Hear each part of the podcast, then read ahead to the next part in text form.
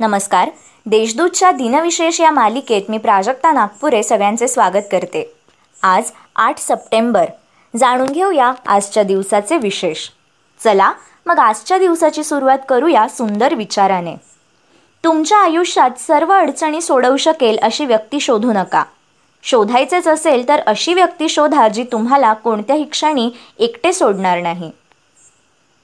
ब्रिटिशांविरुद्धात उठावात भाग घेतल्याबद्दल रंगो बापूजी आणि त्यांचा मुलगा सीताराम त्यांचे मेहुणे केशव निळकंठ चित्रे यांच्यासकट अठरा जणांना आठ सप्टेंबर अठराशे सत्तावन्नमध्ये फाशीची शिक्षा झाली. रंगो बापूजी कैदेतून निसटले.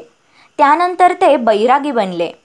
अठराशे सत्तरमध्ये दारव्हा येथे कुपरी नदीच्या काठावर बैरागी बाबा या नावाने ते प्रकट झाले. काही काळ माहूरच्या अरण्यात राहिले. अठराशे पंच्याऐंशीमध्ये दारव्हा येथे आपल्या मठात त्यांनी देह ठेवला. अमेरिकेत एकोणीसशेमध्ये हरिकेन हे वादळ आले होते. या वादळामुळे अमेरिकेच्या गॅल्व्हिन्स्टनमध्ये आठ हजार जण ठार झाले. सिगारेट तंबाखू व मद्याच्या जाहिराती दूरचित्रवाणी वाहिन्यांवर दाखवण्यास बंदी घालणारा कायदा दोन हजारमध्ये अस्तित्वात आला. आता पाहू कोणत्या चर्चित चेहऱ्यांचा आज जन्म झाला.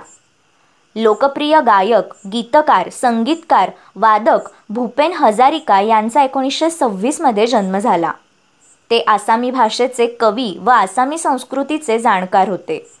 सुरांच्या सहाय्याने केवळ महाराष्ट्रातीलच नव्हे तर जगभरातील लोकमनावर अधिराज्य गाजवणाऱ्या आशा भोसले यांचा एकोणीसशे तेहतीसमध्ये जन्म झाला. माझा बाळ या चित्रपटातून त्यांनी मराठी गायनाची सुरुवात केली.